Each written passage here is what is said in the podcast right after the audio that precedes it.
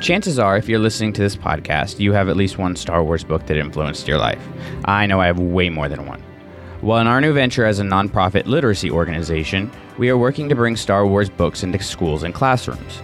Right now, we're running a silent auction fundraiser where you can not only support this endeavor, but get some sweet signed Star Wars books and memorabilia.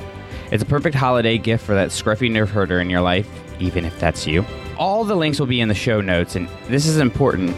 Every single penny donated will go towards the books. There will be info on how to participate in the silent auction, and also if you want to just donate directly to us. So thanks in advance and uh, enjoy the show. I'm Zoraida Cordova, and you're listening to the Clashing Sabers Network. A long time ago, in a galaxy far, far away. This is the story of Star Wars. You can read along with me in your book. O is for Obi-Wan Kenobi. All rebel fighters met at fleet headquarters to plan their attack. Princess Leia addressed them. Obi-Wan never told you what happened to your father. He told me enough. He told me you killed him. No, I am your father. Hello, I am C3PO, and you are about to listen to the story of Star Another chapter is here. Welcome to Don't Burn the Sacred Text. I am one of your hosts, Brandon, and I am here with my host. She is cooler than Ahsoka meeting baby Sabine in the Siege of Mandalore because I oh. can't get that out of, out of my head. I need it to happen. Just like I need to talk to this person, it's Lindsay. Oh man, oh man. You know what though? I have to say I I don't think I deserve it today. I had to leave Galaxy's Edge the night before the Rise of Skywalker opened for stupid work. You know what? There are, there are things that it's worth going homeless for, and that might be one of them. Just for a little while. the, I I regret the decision. I really do. was it did you, you know that the the ride was opening and it was just happenstance or you were like you already knew going into it you were missing out So they didn't announce it was open when I booked the trip. So I booked the trip to come home December 4th. Um, one of my good friends was also down there. Also, Michelle is down there today. yeah Um, how cool is that but my friend, my friend Alyssa was like, just extend the trip one day, move your flight. She's like, stay with me and my husband, and then we'll all go. We'll get up at like 3 a.m. on the 5th and we'll go check it out. So I had it in my head like I was going to. And of course, work got in the way. So I told myself, you know what? If like any one of these three contracts come in on Monday, Tuesday, or Wednesday, that's it. I'm doing it. None of those contracts. oh i hate that I was out. So it was one of those like I sat there yesterday and I was like, do I do it? Do I be an adult? And I I had to make the right responsible decision. well you're old So now too you're like 30 you're like really an adult No, I don't know if I- know. if i can just say your age like that it's all it's all downhill from here. I I, I kind of get that because I just bought my tickets for uh, or excuse me my plane tickets for celebration and I'm missing what like three days of work for it, which is is totally fine.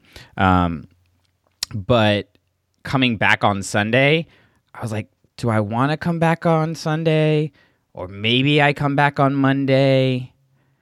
But I ended up just getting tickets for It's tough Sunday. decisions. It was hard, but honestly, not that much happens on Sunday. And I think with just everything that's going on for me in those literal like 60 days from getting married and going to Europe and then going to celebration and hopefully doing the podcast stage, uh, you know, doing a meetup, doing a fundraiser, doing a book drive, like all of that stuff, I was like, I think I'm going to be pretty much dead by then. So I, I'll just go you home. might need a nap somewhere in the middle.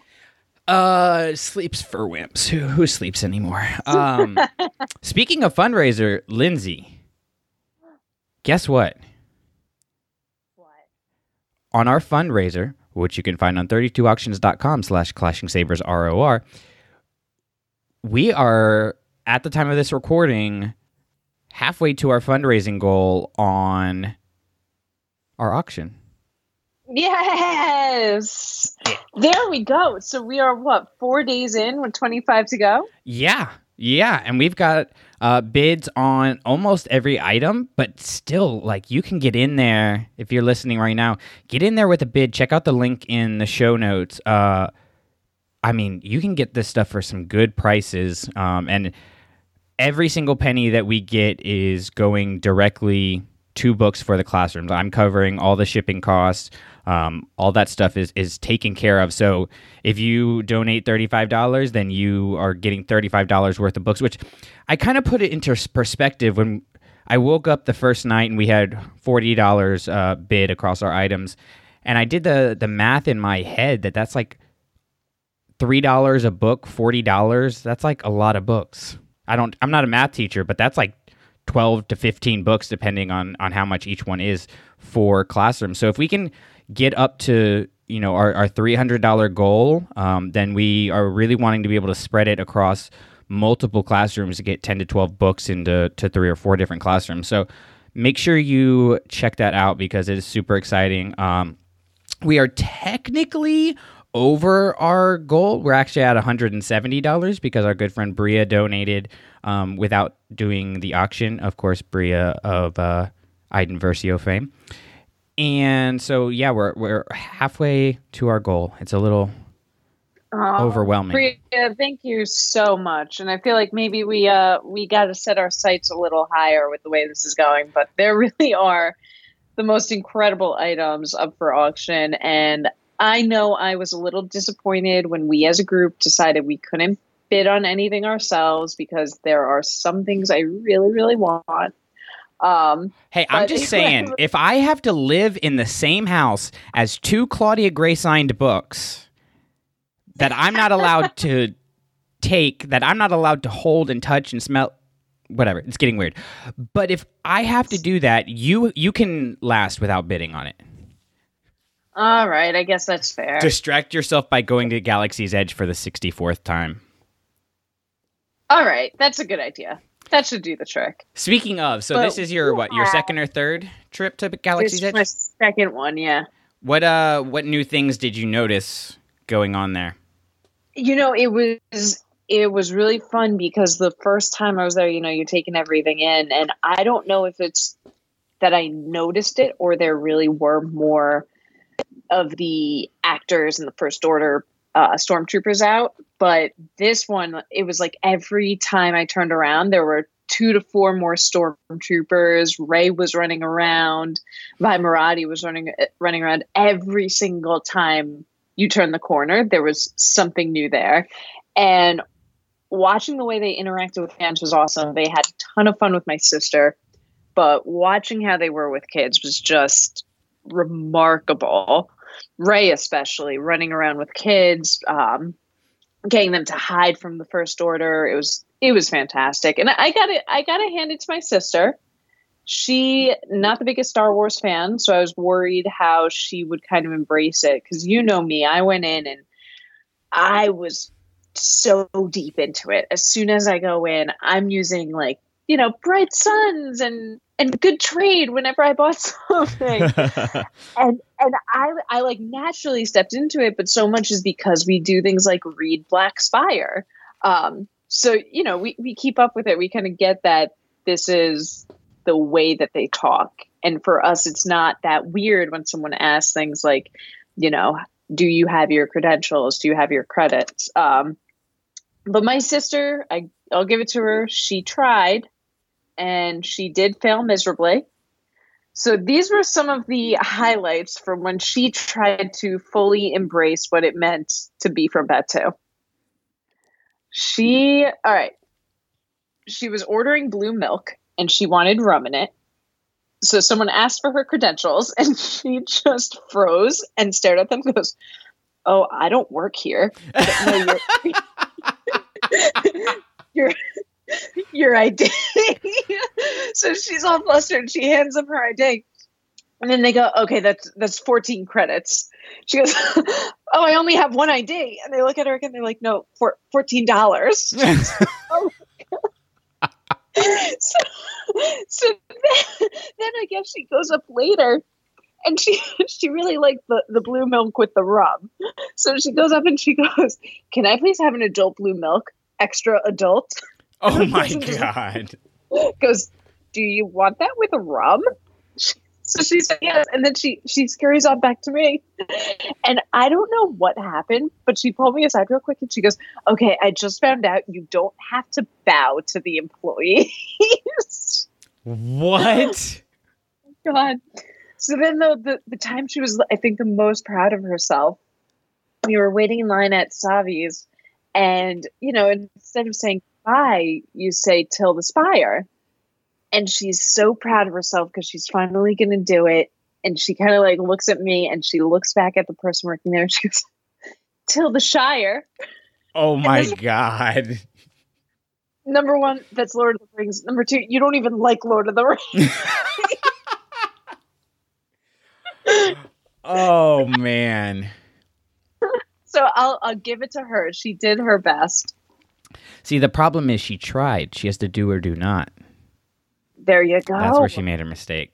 It, it all would have corrected it right there. That's hilarious. I- guess it's, Oh. it's kind of cool to to see some of these things through the eyes of somebody who's not a fan and see what kind of things like get them excited or you're right. We just kind of know these things. Um, like I use poodoo, and I'll say like, "Oh, that's a bunch of poodoo," and the kids will like look at me, and then they're like, "Oh, I know what you're saying," and I'm like, "Yeah, poodoo." Have they started saying it too yet? Uh, sometimes, sometimes. I, I got to Yeah, work on it a little bit more. Um, most of the time when I'm saying poodoo, I'm trying to bite my tongue from saying something else. So you know, It's fair. Uh, Oh, Karabast. I, I I really am trying to to get myself to say Carabas. You know what I am doing, and I've become quite proficient at, which is, you know, a very me thing to do, is the uh, Lando salute, the little two finger. Yeah, yeah. I That's a good one. I gotta say I'm pretty good at it. That's a really good one. All right. I like it. Yeah, I'm gonna I'm gonna try to work some of these more into my day to day life. it's just nice, you know? You're just like, ah, that's great. I feel suave. You, you can't you can't do the Lando salute and not just feel like a big deal. You know, it's like it's just confidence booster. It's just a daily confidence booster just sprinkled throughout your day. I like it. I'll try it. So I have been reading the uh, original trilogy original trilogy. I can do the English. Oh yeah, you caught something, didn't you? Yeah. So I, I wanted to read, if you've been listening to the show for a while, you know, I, I hadn't until this point read the original trilogy novelizations before. And I, I honestly just hadn't realized that I hadn't read them. You know, I know the story so well, I just assumed I had. And so I've been reading through them. And It's been really interesting to see because, of course, the books were coming out before the movies at this point and not like now where they go through and they kind of they fix the big things that that are different from film to to novel so you get kind of a, a little bit of a glimpse of george lucas's not necessarily original direction but one of his earlier visions of the film. And for a new hope it was it was i mean pretty much same beats and everything like that. There were some extended conversations uh, that i think just in general cutting down the wordiness um, was was more effective. But there was a, a something that just blew my mind in the return of the jedi novelization which is what i'm on now at one point ladies and gentlemen at one point ben and owen were bros. And I don't mean dude bros. I mean they were brothers. Like actual brothers. It was That's Owen so- Kenobi. That is, you know what? And um, on one hand, it's so weird, but it kind of makes more sense. You know, if you're gonna hide, uh, if you're gonna hide a kid from his father, why would you be like, let's let's go home? Well, I, I I guess there's a couple reasons why I'm like, mm, it wouldn't work. Number one is part of the the flaw of the Jedi in the prequels is their disattaching from families, um, and they're disconnecting from emotional attachments while trying to have emotional attachments. It was, it's a very weird dynamic. So if you if you throw Owen in there as Ben's brother, like it it has to change that narrative to some extent, you know? Like um do, you know, did Ben know or did Obi-Wan know before and if he didn't know, why does he trust him all of a sudden? I mean, it's weird enough that he trusts Owen, but at least Owen, you know, from the Attack of the Clones novelization, we know Owen considered Shmi his mother um too, so you know, he there's that emotional attachment there. But I just think, man, it really would have. I don't think it's canon shattering, but it does. It's gonna have that. That would have an impact on the prequels. Like you have to have a little bit of a different narrative going into the prequels. If in the original trilogy you present the Jedi as not only having families but knowing their families, or I guess knowing their families, having their families. But what do you think about that? You know, what I think is probably a little skewed now after uh, Dooku Jedi Lost, because just seeing the way that knowing his background really helped Dooku fall to the wayside a little bit more. Th- stories like that make it more difficult to wrap your head around. Um, but I guess if if we for the past, you know, some people 42 years, but you and I for the past 20 years that we've been fans of this this saga, if we grew up thinking this was the norm and this is just the way it is, we wouldn't be challenged by it. But we've been so trained at this point to just think, oh, okay, so Jedi family, no, can't do it. So I, I don't know. It's hard to well really come up with the right answer just because we are so trained in this one way and in this one narrative. And also, you know, part of of Anakin's fall is having to keep his family and his attachments to his family a secret. So, you know, Mm. it that has to change something too. Like uh, you at least I mean, I think honestly, if George wanted to tell the story the way he told it in the prequels, he would have done it anyways and just let other people figure out how to explain away the whole brother thing.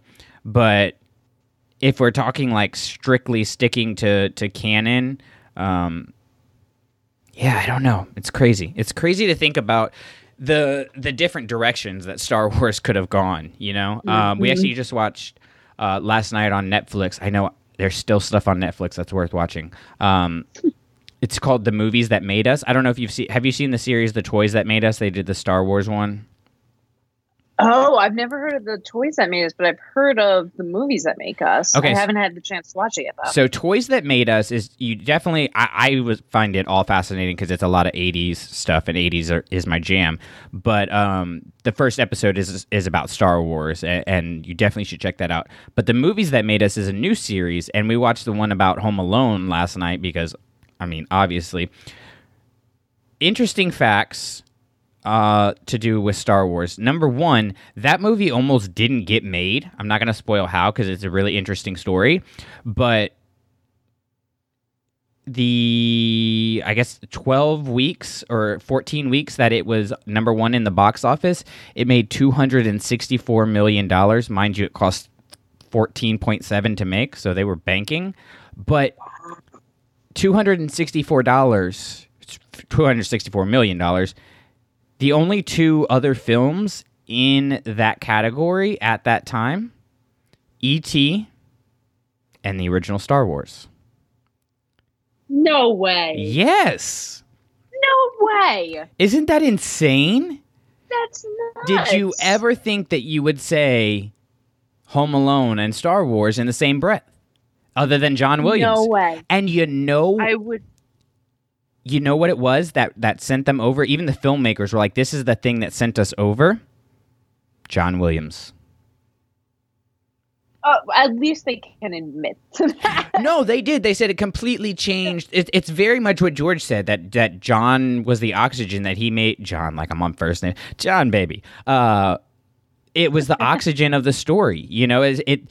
They feel like like we had a really good Christmas movie, um, and then honestly, they they joked about bringing John Williams in, and then they kind of like looked at each other and like, I guess we'll try. Like, so I don't know. They shot him an email before there was email, wrote him a letter and sent it by owl. I don't know how that works.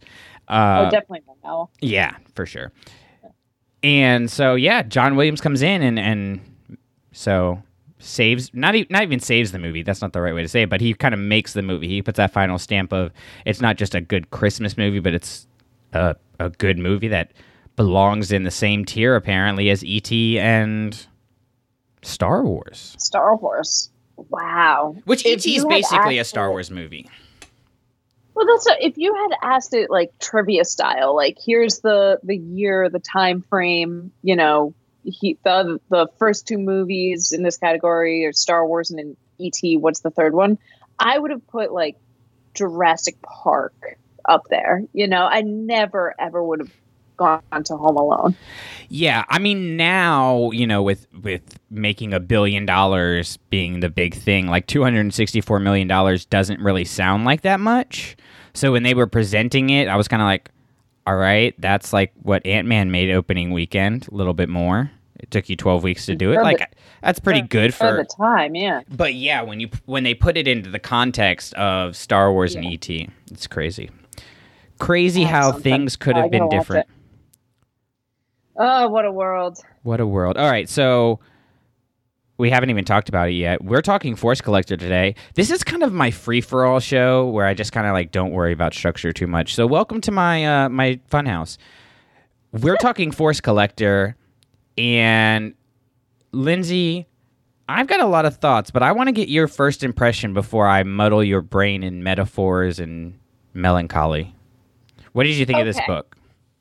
All right, I I should shock no one that I really enjoyed this book. What? know, my- I know me enjoy Star Wars.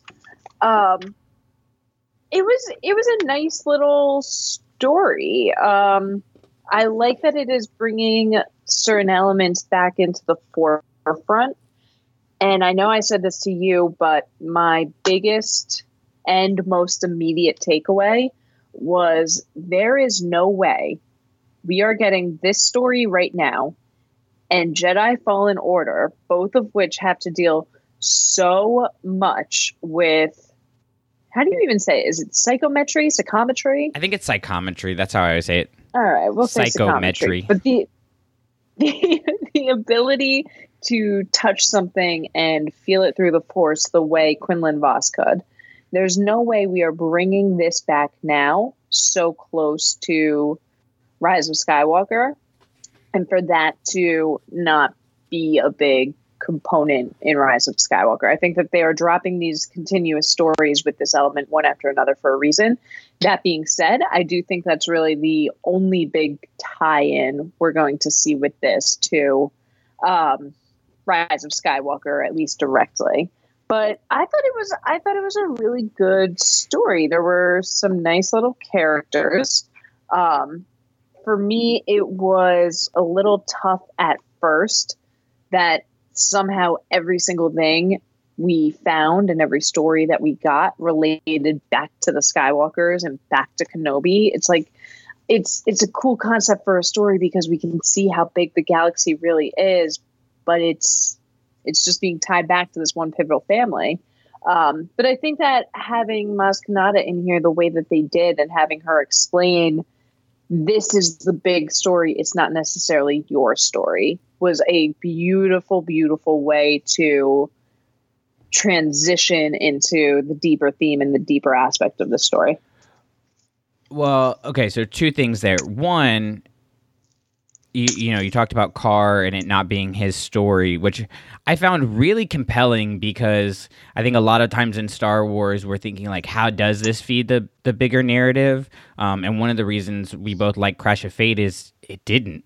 You know, it was just kind of nice to kind of take a refresh, and that's what I felt like for three quarters of this book until we we got to the end. Um, it felt very Lost Stars, where it's attached, but you know, if these characters aren't there doing that, it's not really going to affect much. But I'm kind of wondering, you know, we hear Kylo Ren tell Rey in Last Jedi, you know, you don't have a place in this story. I'm wondering, could we could we say the same thing for Rey as for Karr that this isn't my story? And and I say that not necessarily you know, the sequel trilogy because obviously that is her story. But she's trying to find her place in the Skywalker story maybe the point of her journey is that it isn't her story. She has to make her own story and her own venture. I like the thought, but I'm really leaning more towards Rey is the culmination of all these other stories. You know, Luke says it in the trailer: a thousand generations live in you now. So I think it's it's a little bit of the t- the two, and I wish I knew music and understood music a little bit better to have a nicer analogy. You know, maybe it's like the the crescendo. This is the culmination, but it's not necessarily the very end. Yeah. I don't know. I just really like. I, I'm thinking a lot about Rise of Skywalker, and I'm really hoping that that Rey does something that goes in her own direction. Um, and I, I think that message kind of that Karr learns is at least something that will connect. Maybe maybe not directly, as in like going off and doing your own thing and letting Kylo Ren just do whatever. But yeah, I like I, I like Rey as the culmination, and but I do think she has to figure out. You know, he Luke says this is your fight now. You know, she's got to figure out her own way. To go back to what you were talking about with the psychometry, I have a big question about that because when Karr goes and touches the object that gives him the vision of basically the whole Star War, it's like it happens in a matter of seconds, very much like mm. Rey's Force vision, but then he knows it like. I mean, like a Muslim inside knows the Quran. Yeah, it's like yeah. it's insane. He knows it inside and out. So, my question is do force visions transfer knowledge? Is a force vision basically like, for lack of a, a better analogy, is it like a computer download? Like you're downloading, you know, this new document and now you have it in your computer and you can refer back to it whenever you want. Because I always got the impression that force visions were were fleeting. I don't know because Quinlan Vos seemed to really have control over it and to be able to use it however he needed to or could. In Jedi Fallen Order, Cal Kestis seems not quite at the same level as Quinlan Vos, but certainly more in control of it, and that he can gather a lot of these stories pretty easily. I think it, and this was kind of the beginning of the book as well. You know, Karr is getting used to these abilities still and he's trying to figure out exactly how it works. So i think it's the more that you train yourself the more you're able to get out of it. And then also of course probably the um, object's connection to the force. The stronger it is the more information it is probably capable of telling you. Yeah that would make sense because that would kind of give credence to why the lightsaber was able to show possibly the future. Well, definitely the future to Rey, because we see what happens on uh, Starkiller, at least a, a part of it. I'm just like fascinated by them putting all of these vision things here. You know, like it's definitely, like you said, it's definitely important. And the fact that we have this story coming out right before Rise of Skywalker, and we have things like Vader's mask being present. We have a dagger that looks very much like the Mortis dagger, whether it is or not. It definitely, at least, is is something historical because it has a very ancient look to it. We have, you know, all these remnants of the rebellion. Rey with her helmet, um, the lightsaber, all of these things that are are coming through. I'm just like, how is it going? I'm at the point now where like I'm not even watching the TV spots and I'm like, how are they going to fit everything into this movie? So I know. It'll be I know. interesting. It'll be interesting to see what kind of role it has and whether it's more of like a Horcrux type thing, um, where like like in uh, in Deathly Hallows where Ron is destroying. Um, I think it's the pendant, but I could be wrong on that. But basically, like it gives him a vision of like Harry and Hermione together? Like, is it going to be a situation like that where maybe Palpatine is able to manipulate the Force visions or something of that nature? I think, I mean, time's going to tell. Yeah. We'll know two weeks from recording this. Actually, exactly two weeks Oh from my the time of recording this. I know to the hour.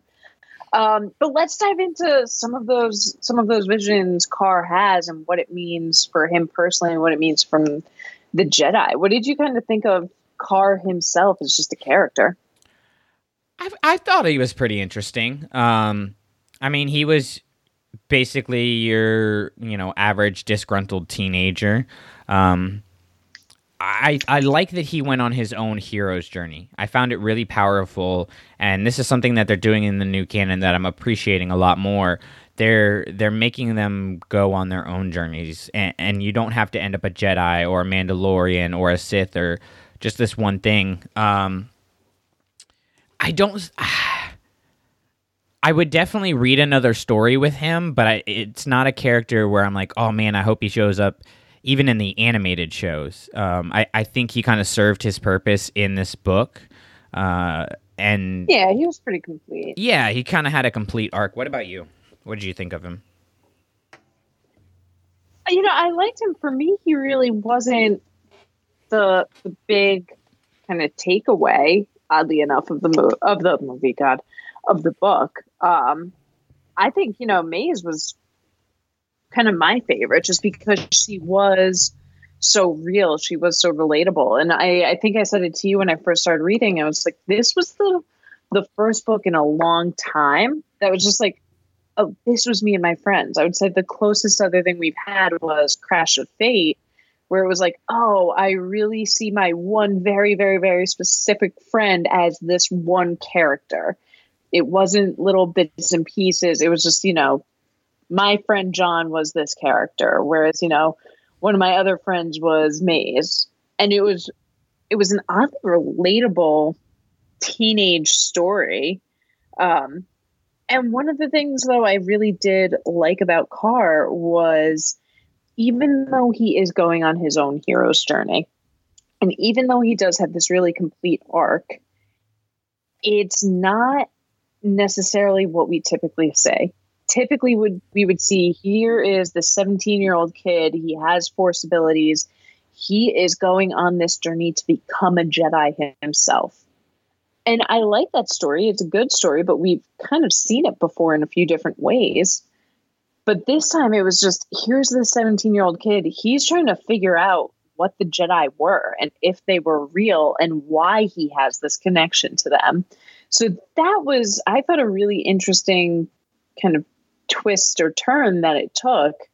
Uh, just because I don't know when I when I first started reading the book, I thought I knew exactly what the plot was going to be, and I was pretty surprised when it wasn't. Well, the reason for liking those characters is very simple. It's because they're Rey and Kylo. Go on. Okay, you ready for this? I'm about to drop some knowledge. Buckle up, baby. Okay. So, from my reading of the text, a- at least in a metaphorical sense, Maize is Kylo and Karr is Rey. So you have Maize. She's looking for a connection. She's angry, sad, and lonely. And She's First Order. Then you have Karr. He's the Jedi that shows her her way out, or his way out, of that darkness, but who also struggles with his own or her own destiny. That is Rey. Almost to a T. Okay. So then, do you think this is just kind of the same story in a more microscopic way? to an extent.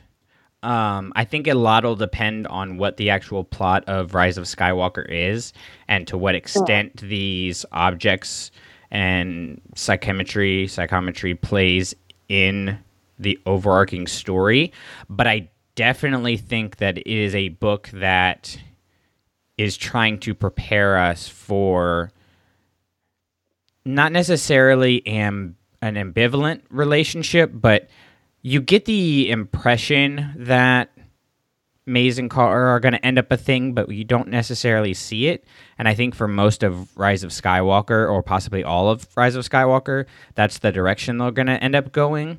But I think more than anything, it was a matter of showing that empathy helps, that empathy is important, because Karr feels that empathy for for Maize and the situation that she's in, and and kind of how she feels abandoned by her father, like Kylo Ren. And that is what pulls her out of the kind of darkness that she's in. And then she is able, in turn, to empathize with Karr and his situation and come up with a plan that is able to to help them to to basically you know bring the book to a close. So I think you could get something very similar in Rise of Skywalker where Rey is is struggling and you have Kylo being able to show empathy to her because he sees her slipping to the darkness and that is what is able to redeem him or bring him back to the light. Because I think we're definitely going to see Rey I don't think we see a full turn to the dark side but I think we're going to see a very Luke like you need to slow your roll a little bit there, and that's uh, kind of Maize is able to do that for Karr when he gets a little overzealous. I could kind of see the comparison then in terms of their relationship with each other and having that empathy because I really did feel that empathy more so that Maize had for Karr and seeing something that no one else really could see in him and then being the kind of person to pull that out and make it more dominant in him. However, while I can definitely see the comparisons between Karr and Rey and trying to figure out their abilities itself, trying to figure out their their place in the story, I would say I would challenge you more on the Maize and Kylo connection because Maize to me was more of a rebellious teen shouting and pouting until she had her parents' attention. You know, I, I don't. What do you think Kylo's been doing? Not to that extent, though, because I mean, I, I like the scene at the end, towards the end, where May sits her parents down and she's like, you know, you've been telling me to do all of this stuff, but how am I going to prove to you that I've learned my lesson if you don't give me the chance? Like, that is a conversation I would have sat my own parents down when I was that age and had the same exact conversation with them. Whereas Kylo, though, at this point, like, I don't think he's necessarily trying to prove something to his parents or anyone else in his life. I think he's past that point. You know, maybe, maybe it's what he was like when he was a kid. But I think his motivations are are much more complex and much deeper than what we see from Maize. Well, I I would agree that they're deeper and more complex. Like this is a very simplified version of the story, but when I was at my therapist this last week, we talked about the wounded child and how there, you know, there's that person inside of you that's always going to need that validation that you might not get from your parents. And like honestly, I zoned out for a minute. She she said some other things, but I was thinking about Kylo Ren. Um, it was a very expensive conversation in my own head about Kylo Ren, but I w- I couldn't help but make that connection of that wounded child that is within him. That sure he's now got Rey in the situation and the whole galaxy literally in his hands. But at the end of the day, he's trying to prove something to his parents who, I mean, from his point of view, didn't believe in him. Han was always off doing his own thing and felt like a terrible father, kind of like Maize, uh, her father. And Leia was leading the Republic. And, and I don't blame his fall on them because he made his choices. Just like I don't blame Anakin's fall on Obi Wan, he made his choices. But at least part of that motivation was the wounds that he got from Leia sending him away to Luke. You know, she was basically to him saying, "Your problems are not that important as important to me as the problems of the galaxy." And to to a kid the age that he would have been when he turned like that's a very harmful narrative to create in his own mind. And I think you kind of have the same thing here with Maize, it's just a little more directly stated of how her father leaving her all the time and sure he's out there and sure she knows him and sure there's remnants of him around but he's not there you know he's very hands off which is is the point where Leia got to despite it being the best of intentions It's so here's where I don't necessarily disagree with you that this is what happened to Kylo. It's just that we don't know it yet. We don't know enough about his turn, why he did what he did, to say this is definitely the comparison to make. What about Le- what Leia says in Force Awakens? That's when I lost him. That's when I lost you both. That's from her point of view, though. We can never, not we can never, we just don't know Kylo's intentions just yet. So I don't really know if Maize is the simplified reflection of that. I, I definitely see the comparison between him and Rey and the way that they empathize with each other and the way that they can pull this out of each other.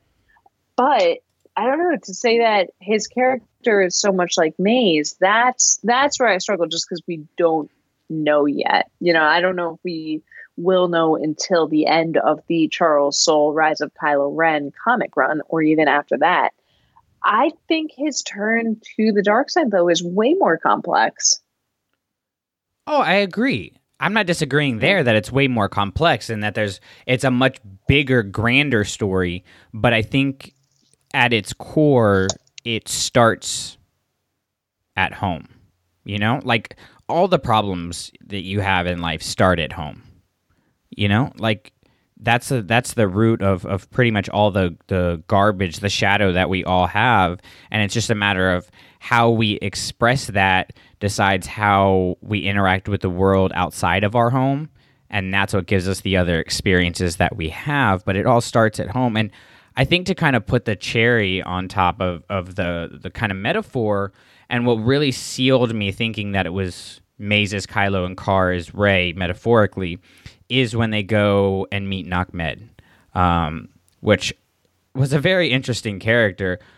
But he says a line. Um, I don't remember exactly what Karr asks him. He, he might ask him, you know, aren't you a Jedi or, or something of that nature? And he says, I used to be. Just like Han Solo does in Force Awakens. And when they go find him, what is he doing? He's hiding on a remote planet, waiting to die. Just like Yoda. And Luke. Also, can we just talk about And- and how like Luke. freaking? Can we talk about how jealous I am of these Force users to be like, ah, I lived a good life. All right, I'll tap out now. This is Yeah, right? way. What the heck? Um, but yeah, that's that's an interesting comparison. I actually thought Nakmed was one of the best characters in this book. Um, he solidified it being in the top of, of my book list. Yeah, yeah, because Karr and, and Maize are great. Um, what's his face, the droid too. I actually really, I've really been enjoying a lot of these droids on RZ seven. Um, he was great, but Nakmed I thought was the most complex character, and that's really what I like. You know, Karr was great, Maize was great. They were a lot of fun. They were really enjoyable. They were very relatable. But I think you and I, it seems like we can both agree that they are pretty simplified. Uh, they weren't overly complex. It, you could pick a, a list of adjectives, and they would probably all be pretty synonymous when describing them. But Nakmed was awesome, I thought. And seeing his struggle, seeing why he made the choices that he did, and what this all meant for him was really really wild to me it's it's a place we haven't as readers gotten to go before Yeah, and I mean, you you get Maize and and Karr going there, and Karr, you know, is the Rey going to find him, and then Maize is the Kylo following after.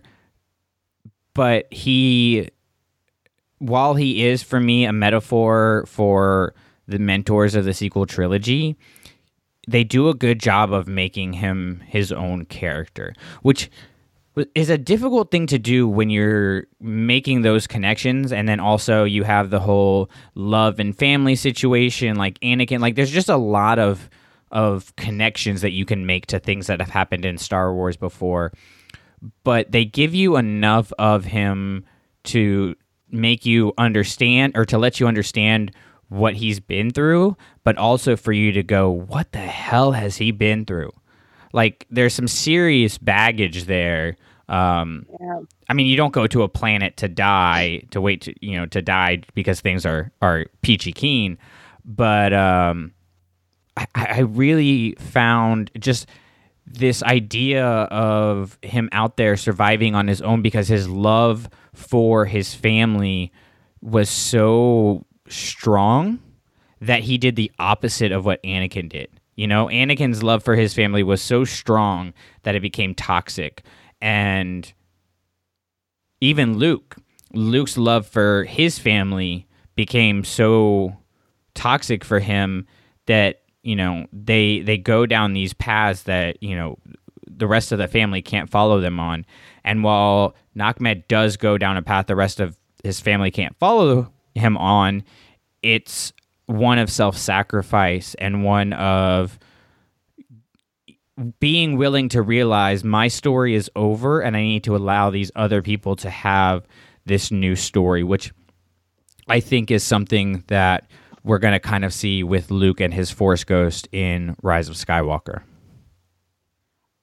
I mean, not even just that, but the fact that he's able to make these incredibly selfless dis- decisions and he carries through with it, even though it obviously really hurts him not to see his daughter, not to see his wife anymore. He does all of this without ever truly understanding what happened with the Jedi. He he does all of this thinking, yeah, maybe the Empire was right, but he knows it's not his place anymore. So to see him step aside without that understanding of of you know, he wasn't part of this corrupt order. This didn't go down the way he thought it did.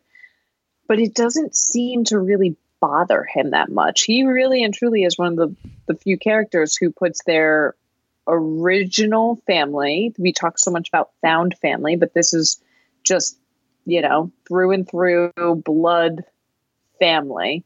He puts them first. He doesn't necessarily worry about that larger aspect of what's going on in the galaxy. It's just, this is my tribe. I'm going to protect them and I'm going to do what's right by them. Yeah. And I mean, that's something that we haven't really seen very often in these uh, stories. You know, I mean, I guess to an extent we've seen it with the Skywalkers, um, but they're so dysfunctional. Like, not all for yeah, not this selflessly. Yeah. yeah, like well, and and considering the fact that like the five Skywalkers that we've seen have never actually been in the same place at the same time, so it's a very weird dynamic. But one thing that he said really stood out to me. It's on page three sixty eight. He said the Force didn't go away just because you were no longer pledged to it, and it didn't only touch those who'd made pledges to it in the first place. And I thought that was just a very succinct way to describe the the relationship that the Jedi need to have with the Force. Right? That's kind of what Luke starts to teach Rey is you don't own this power and you're not you don't have these powers because you gave yourself to it. You have this because you're the right person to do it. Like the Force chose you. Wow. That's that is something. And I'm really trying to to think of other characters who have emulated that Well- so well. And oddly enough, it's it's no Jedi really. It- it is Rey, not. it is Maz. Yeah. Yeah. Well, and I, I mean, I have a crackpot theory that I came up with once uh, the Jedi Master Poe Dameron stuff was going around. That the Rise of Skywalker, and guys, I have no inside knowledge. Like I've literally watched the trailer twice, so I'm just spitballing here. But that the Rey and Kylo will go into the Force, as I've mentioned before, and somehow everyone will end up with the Force, and we just have a whole bunch of like Jedi doing everything stories after the sequel trilogy. It's like, you know, basically the old old Republic. Um, it's not going to happen, but it kind of got me thinking about that idea when he mentioned that. You know, it doesn't only touch those who've made pledges to it in the first place. Like, it's a higher power. It chooses those people to who have the capacity to do it. That is a theory. It's it's a very like is- crazy theory. But you know, I mean, I like the concept of it for sure. I'm not sure I can really envision exactly what it would look like to go into the force and and let it reach out and touch everyone. But I really like the concept of it, and I think that this is this is that exact theme with what Nakmed is going to. You know, this is something that has to be universal, and we have to understand that it can't just be here's these select groups. And and it's such a shame because i actually really maybe we should if we have some time in the next two weeks before things get too crazy um, to go into the story of jedi fallen order because i think that that story shows some absolutely amazing amazing examples of this. You know there's one part where cal kestis is on dathomir and he has to essentially um, you know, spoiler alert, minor, minor, minor spoiler alert, but he has to work with a um, Dathomirian witch. And they kind of talk about this. They talk about what these powers mean and the responsibility given it given to you and what it means to be a Jedi versus just being able to someone who can use the Force. Um, but that's that story I think does an amazing job going into what it means to not only use the force but to be a jedi as well and what those differences are. Well, and I think that in Rise of Skywalker, or at least explicitly in the ancillary material, you there should be something that that gets the the galaxy at large to understand the Force, because you, always have our heroes believing in the Force, you know, and being all gung ho about it, but when you go back to the prequels and, and then later, you know, into the Empire, there's not not everybody believes in the force you know? Um, it's a very select group who have this ability to to wield it to see it manifest that come to you know believe in it. And then there are those you know who have seen the force in action like uh, you know then there's the Chirruts, there's the um, Lor San Tekka, characters like that that worship it. But when we're talking about billions and billions of beings, um, there's a question of how many of those people actually know the Force and understand the Force. And I think it would be compelling if you got to a point where whatever Rey and Kylo are able to do, it allows the galaxy at large to have an understanding of the force and maybe not be force wielders but maybe to the extent of like a Chirrut where they can have a sense of the force you know um, and, and come to not necessarily worship it but have a, a respect for it in the way that like Chirrut and lorsa and Santeca do. Yeah and i think that's kind of why you know assuming that we're all correct and why we got that little glimpse of Chirrut, um i think that's why they included him and why it's important to keep him included in stories like this and his connection because it it probably is equally as powerful just tapped into in a different way. I lost my mind at that moment. Like I that was wild. That was really wild. I was like, "There's no," and I was like rereading it, going, "No, I'm making this up." And I think I might have even were. texted you. I texted you. I was like, "Have you gotten Yeah, to this page did. yet?"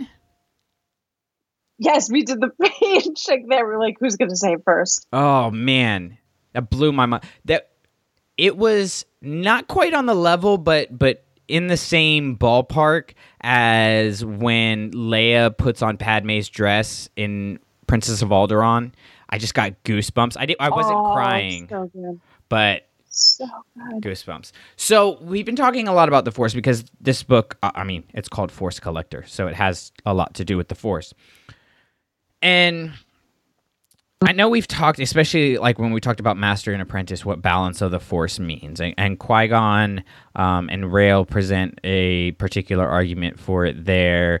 Um, th- there's all kinds of points of view on what balance of the Force means, but one of the things in Master and Apprentice that stood out is the prophecy of the chosen one. And it said that i'm sure you have this tattooed on your body somewhere that um, through the chosen one's lineage basically there would be lasting balance. And i made the argument that because the first order rose and now that even more so that palpatine's back like we don't have lasting balance and that rise of skywalker should not just be the punctuation on the Skywalker saga, but it should be kind of the end of the timeline because it should bring that eternal balance. So I've been thinking a lot about like how how does that happen? Like how do you get that balance? What does that balance mean? And through the lens of Force Collector, I'm wondering is balance simply us knowing our place in the galaxy, knowing our role, knowing what our story is, and the Skywalkers are just a manifestation of that? I mean, I I said for some time that I think when we talk about balance of the force, it really is more an internal thing. And yeah, basically it's this personification of it. Because I I just can't wrap my head around what balance actually would mean, how you bring balance to an entire galaxy and how it's sustainable. I really do think it's something meant to be individual in each person, and that's why the Kylo Rey relationship is so important because it is that yin, yin and yang. But I mean, yeah, to, to answer your question, I do think that it is more just the the Skywalkers are the personification. Well, and Rey and Kylo's journey is very internal. I think that's part of the issue um, in some people understanding the the real meaning of the sequel trilogy? Is it such a an internal journey where Anakin's and Luke's journeys I think were a little more explicit? And um, I personally hate the idea of balance being equal light and equal dark because George Lucas was very clear on the fact that the dark side is toxic um, and it is not beneficial and that the balance means the light um, being victorious, and that's why balance was achieved at the end of Return of the Jedi. I think that part of it, though, I mean, I've mentioned one of my other crackpot theories. I, I spend way too much time thinking about this stuff, and it just, it's like for every one good idea I have, it's like nine or 10 bad ideas. But part of my uh, crackpot theory is, you know, the dark side of the force being eradicated. I don't really think that's going to happen. Uh, but I do think that you have to have an acknowledgement that the dark side is there. Um, I, I, I would really love to see Kylo get redeemed um, into being Ben Solo, but accepting the broken part of himself and accepting that that, that is part of his story. Um, and that being part of what brings balance. And I think that's something that Carr was able to do here. Um, is he was able to accept the the things that were not going to be in his life, that he wasn't going to be, you know, the next Skywalker gallivanting around the galaxy, saving, you know, the day, but that instead his job was to be to to carry the torch for the next person that did. And one of the reasons I really wouldn't want a sequel to Force Collector is because that's such a nice conclusion to the story. And I think it gives a good message of accepting who you are. Because I know that's like for per- me personally, that's a thing that I've really struggled with. Like growing up, you know, I, I had a tough childhood, and so I wanted to be rich and famous and or be an athlete or all these different dreams of things that would make me super successful. And if you told me all the things I'm going to have now, I would have been like, that doesn't sound great at 30. But it's extremely fulfilling because I figured out what my role is in and I, I feel like I'm coming to a sense of balance. So I really connected with Carr on that, and I really think that that's a theme that could be extremely prevalent, prevalent rather, um, in in Rise of Skywalker. Yeah, and I guess again, this is kind of the the boiled down version of it because I think really the biggest difference is it was easier for Carr to accept because again, he never thought he would be this Jedi. He was trying to figure out what the Jedi were if they even existed. Um, whereas Kylo, he would have to come to terms with all of this plus everything he's done in the past, whereas Carr hasn't necessarily done anything great or terrible. Rey, on the other hand, didn't have these big dreams and ambitions of being a Jedi, only to come to terms with that when it happened. It was actually quite the opposite. She thought she was going to live this quiet life and eventually find her family, and her family would come back. And now she needs to step up into that big grand role. Um, so this is this is again kind of the the more watered down version and one thing I just wish we got a little bit more of in this story was that complexity in it and seeing Karr really, really struggle. I don't think we ever saw Karr struggle. We pitied him, we had empathy for him, but you know, they didn't put him in a tree and throw rocks at him by any means. Yeah, and I mean if if this book hadn't come out literally like a, a month before Rise of Skywalker, I don't think I would have had these same connections. Connections, yeah. yeah. Um, and I think it would have been much more of a Crash of Fate style book, which remind reminding the audience here, that's not a slander. I absolutely adore Crash of Fate. Um, but it, like we said, it's a it's a cotton candy book that is, you know, it's Star Wars, but it it's not Star Wars where you, you have to be caught up in all this and and this is a, a kind of a nice middle ground between like the Crash of Fate where you can just like forget the bigger story and just enjoy a Star Wars story and Lost Stars where you are very much in the heat of the the Star Wars saga and, and you need to realize that connection. This one kind of splits the difference there. And so I think it'll be a book that I definitely revisit. Um, the, again, the YA books are just, they're knocking them out of the park, in my opinion. Like, you have the heavy hitters like Lost Stars, Leia, Princess of Alderaan. For me personally, Ahsoka, even though I know it's not a super heavy hitter. But, I mean, now you got Force Collector, Crash of Fate, Most Wanted. I'm really looking forward to going back and revisiting. Um, Queen Shadow. We're now getting, uh, what's the new one called? Queen's Fate or something of that nature. Oh, what is the new one called?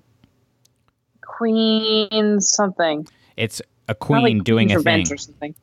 It's a queen possessing a thing because it's a, a, a apostrophe s. Um, so she owns something. But the point being, if you if you're not checking out these young adult novels because they're young adult novels, you're really missing out on arguably some of the most important lore that we're getting. You know, I, I think about books like Catalyst and even books that I love, like A New Dawn and Inferno Squad and Phasma, we're not getting as much, we're not really getting into so much of the Force lore itself. Um, and, and even to an extent, we're not necessarily getting a lot into the bigger story. Um, but these YA novels, I mean, you're getting a much better understanding of the characters, and then you're getting these amazing new characters like, you know, Karr and Maize and, and the people we met in Crash of Fate. Like, is it, I sound like a broken record, but basically what I'm saying is, guys, check out the YA novels. And if you want to check out a YA novel, we have Crash of Fate for auction signed by the amazing Zoraida Cordova uh, that you could get your hands on and read it and then put it on your shelf and be like, wow, that's a really good book. it's a very good impression of what someone would say. I, I, mean, that's what I said. I said, "Wow, it's a really good book." So there's there's no doubt that the YA novels are fantastic and they are important, and most of all, they are thought provoking. Mm. I don't think you you can necessarily put any YA novel book uh, in Star Wars down and and it not sit with you at least for a little bit. They really are thought provoking. They're relatable. They, to me, the only difference is just a slightly bigger font. Yeah. I mean, basically, like, I could very much see, like, Inferno Squad, for example. I could very much see that being a YA novel, um, just written a, a tad bit differently. You know, Yeah. maybe a little less gruesome, but like books like A New Dawn. I mean, A New Dawn, if it's written at a YA level, I mean, again, yeah, it's just a bigger font. And so I'm looking forward to seeing what the next installments are going to be in the YA novels. And, uh, we will uh, we'll see I guess after Rise of Skywalker. But let's kind of close out with uh, with how we like to bring the show to an end, which is if you got to meet these characters or you got a continuation of the Force Collector story, what medium would you like it to be in, and, and what would you like to see? Okay. Um, this is actually, oddly enough, one of the few times I think I would pick a book. Um, and as a prequel, actually, I would really would like to learn a little bit more about Nakmed and find out more about his earlier journey, either as a young Jedi, as a Padawan, or um, what it was like when he had to make that decision to go into hiding. So mine isn't so much a continuation, but I think this is the first time I am picking a book and a prequel. Um, I would pick a comic series uh, in the vein of Star Wars Adventures that is actually a prequel also that goes with Karr on his adventures to collect the things that he's collected. Um, being a big fan of history, I, I really like those connections to the past. You know, I really would. I really liked seeing him. You know, with Chirrut's uh, uh, staff, and I think it would be really cool to kind of get a, a closer look at his collection. You know, and maybe he's got Kanan's mask in there, or maybe he's got something. You know, from Thrawn's office in Rebels. I just think there could be some fun little stories to tell there, um, and, and Star Wars Adventures would be the perfect medium to do that. But we'll we'll have to see. I mean, we don't know a lot of what's coming after Rise of Skywalker. I feel like they're holding back a lot because Rise of Skywalker is, of course, going to be a game changer. And uh, at the time of this release, it's going to be one week away, guys. Oh my god, I don't even know what real life is. Oh my god! I'm like to the point where I'm starting to stress about it and lose sleep over it, and whew. Yeah, you know, I was I was actually saying to my sister down in Galaxy's Edge though, like, this is so much nicer than when Revenge of the Sith came out because I will never ever forget that bittersweet like pit of my stomach feeling walking into it because I was just like, it's over. It, after this, it's over. What do I do now? I have invested so much of my time and energy into these three movies. Like, what now? I was like, now at least, as upset as I am to be leaving Rey and Poe and Finn, I'm still really excited because I know that now we get more books about them. Now we get more continuing stories about them. But I also have all of these other fantastic live action and cartoons to look forward to. Star Wars is forever. Star Wars is forever. And so is Clashing Sabers, at least until it's not. But for now, Clashing Sabers is forever, guys, because we just opened a nonprofit and it's super exciting. So make sure you go over um, and check that out. Uh, click on that auction link, see if there's anything in there that you would like uh, to get in your collection, or maybe you know a, a friend or family member who would like it in their collection, and it would be a nice little uh, present for them. That should that will be in the show notes, of course. Um, so will all of our other links, including our Twitter at Clashing Sabers, Clashing Sabers Network at gmail.com.